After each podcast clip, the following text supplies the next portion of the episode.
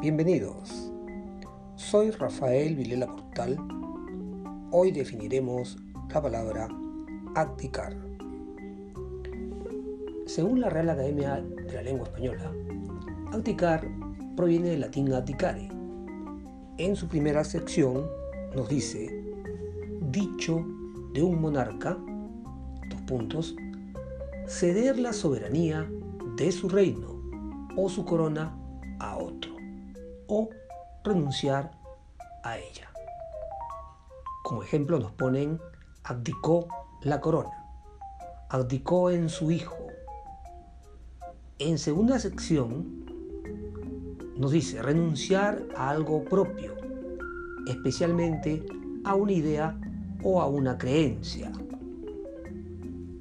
Tercera sección está en desuso.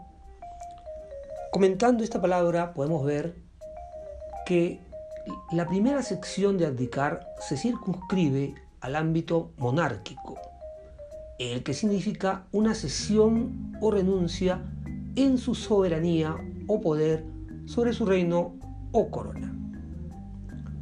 Por ello, también es usual la frase renunció al trono o renunció en favor de su hijo, el príncipe.